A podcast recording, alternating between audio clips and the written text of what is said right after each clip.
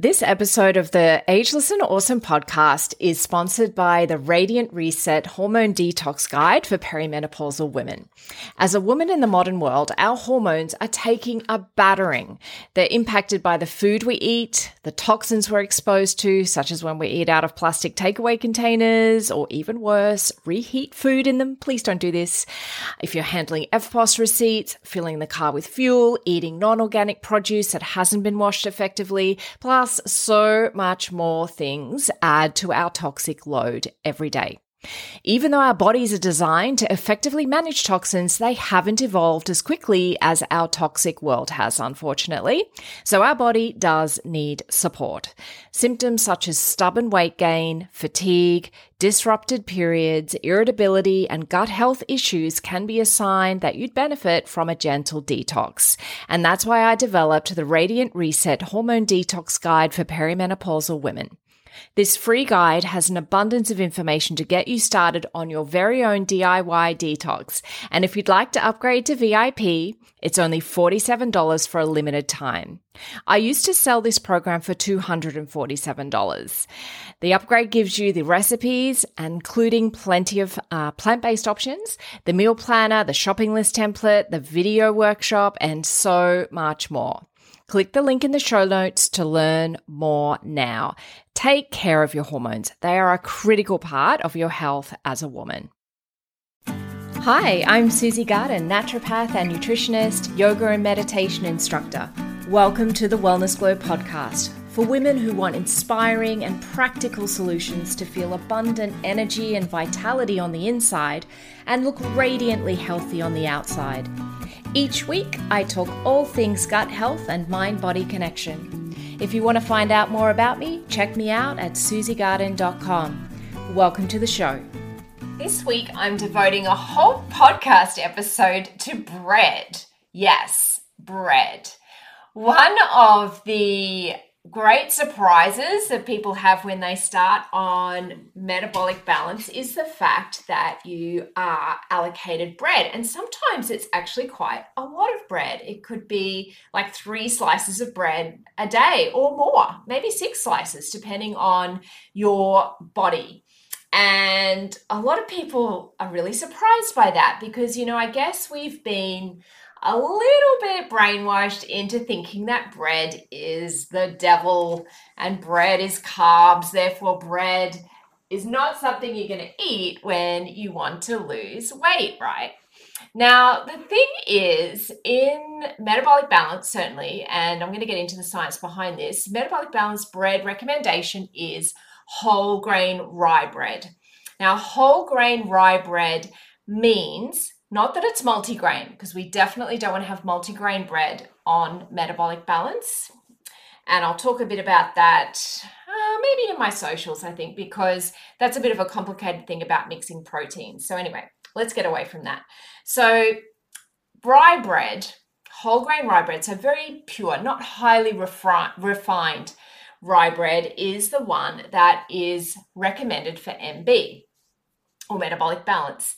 And there's quite a number of reasons for this. And interestingly, a lot of this has been studied in clinical research so using not only you know rats but also humans it's pretty easy to do bread studies on humans because a humans love to eat bread and b it's not harmful so it's really easy to do those types of studies. And then what they do, the scientists do, is they actually measure blood markers to see what the effect of the different breads are on the body or the blood. And interestingly, there's a whole bunch of different benefits from eating whole grain rye bread. And I wanted to dive into that a little bit on the podcast today. And mainly because I guess people, as I mentioned, get really surprised that they're allowed to eat bread. People love bread. God, I love bread. And I gave bread up for quite some period of time. And I remember commenting to someone, I think last year sometime, about, you know, since when did bread become such a treat? Because it was such a staple when I was growing up. That's for sure. And uh, yet these days, we really consider bread either a no go type of food or we consider it a real treat to eat the bread.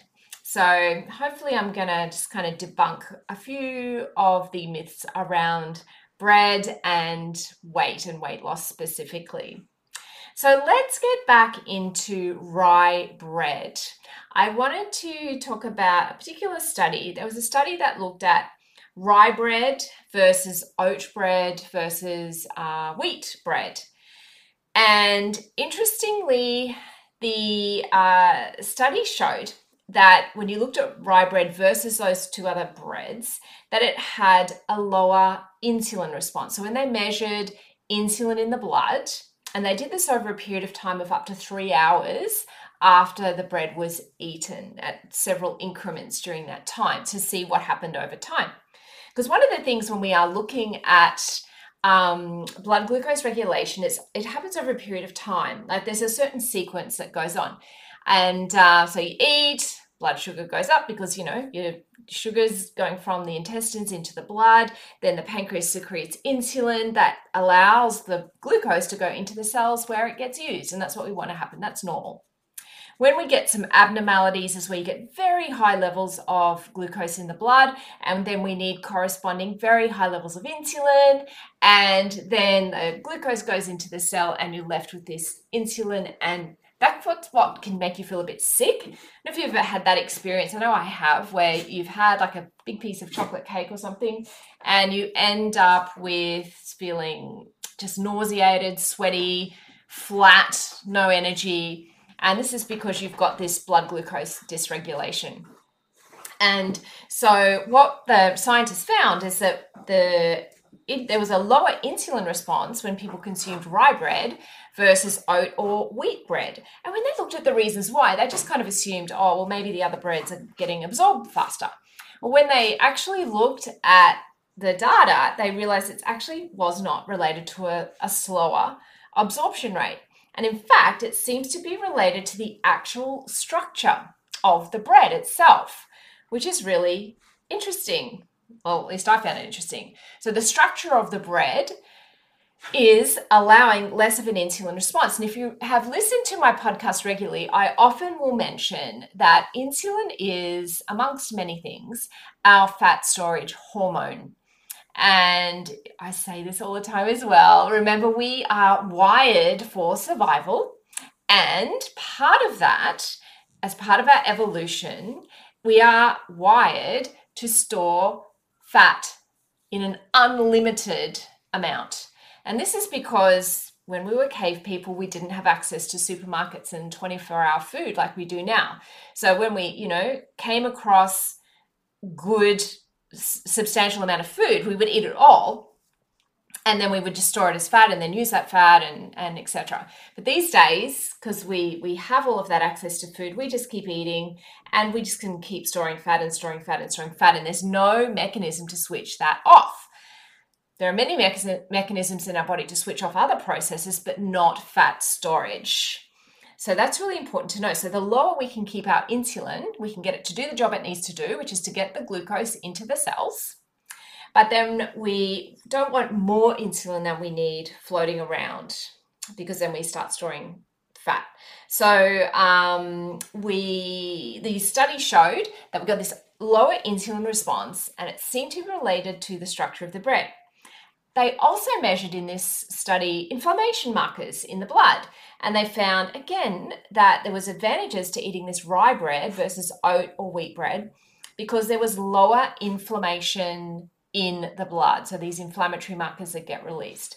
Lower, and that's super important because essentially what we know is that the origin of almost every disease is inflammation, and that can be anything from heart disease cancer, autoimmune disease, depression, almost any disease you can think of, you will find a root in having high inflammation in the body. So it's super important to get that under control. And we know that high sugar foods, processed foods, all of the, the usual suspects will cause that inflammation to rise. So rye bread help to have a lower insulin response, also help to lower inflammation in the blood in that particular study. And that has been repeated a number of times. It's also been shown to lower blood serotonin levels. And you, again, I've talked about serotonin a few times, probably not so recently. Serotonin, you might be familiar with, you may have heard about it in uh, the context of depression or anxiety. If we have um, issues with serotonin in our, in our brain, because it's essentially a brain chemical, then that can lead to anxiety or depression. And so, obviously, we want to make sure we've got the right levels of serotonin. And what rye bread does is it lowers blood levels of serotonin. So, about 90% of serotonin is made in our gut, and we like that sort of serotonin to stay in the gut. And what we have uh, found is that rye bread lowers blood serotonin levels and we know that that is then associated with having a lower blood glucose level, which is a good thing because if we have a lower blood glucose level, then we have a lower insulin release. So there's already two good reasons, or three actually, three good reasons to have rye bread as part of your weight loss program instead of some of the other breads that you might be eating. Another great thing, those of you that, that, that have listened to the podcast for a while know how passionate I am about gut health. And one of the awesome things with rye bread is that it is prebiotic. So, prebiotic, we have many foods that are prebiotic. Prebiotic foods feed your good gut bacteria. So, as you know, we have a microbiome in our gut, which is a whole bunch of um, beneficial and not so beneficial bacteria.